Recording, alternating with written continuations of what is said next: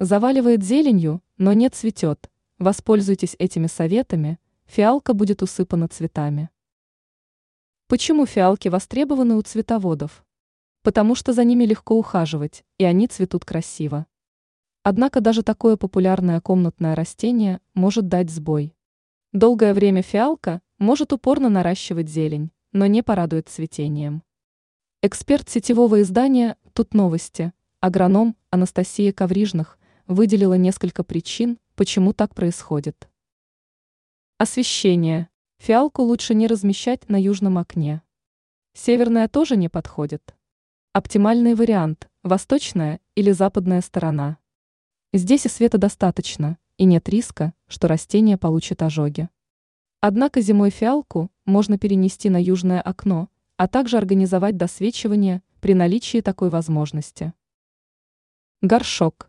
Емкость для цветка лучше подыскать поменьше. Оптимальный размер – втрое меньше диаметра розетки листьев. Также хороший дренаж является залогом здоровья корневой системы. Полив. Фиалки не любят чрезмерный полив. Нужно найти баланс, чтобы не было засухи и болота. Лучше наливать воду в поддон. Нельзя, чтобы влага попадала на листья. Пара капель, конечно, не навредит, но регулярное намачивание сказывается негативно. Обрезка. Со временем фиалка наращивает много листьев. Растение загущается и тратит массу ресурсов впустую. Цветение не добиться в таком случае. Необходимо провести обрезку, удалив самые большие листья и оставив молодые. Однако после обрезки не стоит ждать, что фиалка зацветет на следующий день или через неделю. Пройдет не меньше месяца, даже если внести подкормку. Подкормка. Чтобы не возиться с пропорциями, лучше выбрать готовые комплексные удобрения для фиалок.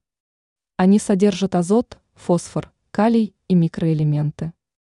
Его достаточно применять по инструкции.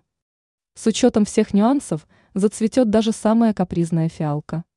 Ранее тут новости рассказывали, как ухаживать за геранью зимой. Вот какие советы по поливу и подкормке стоит соблюсти, чтобы получить роскошное цветение.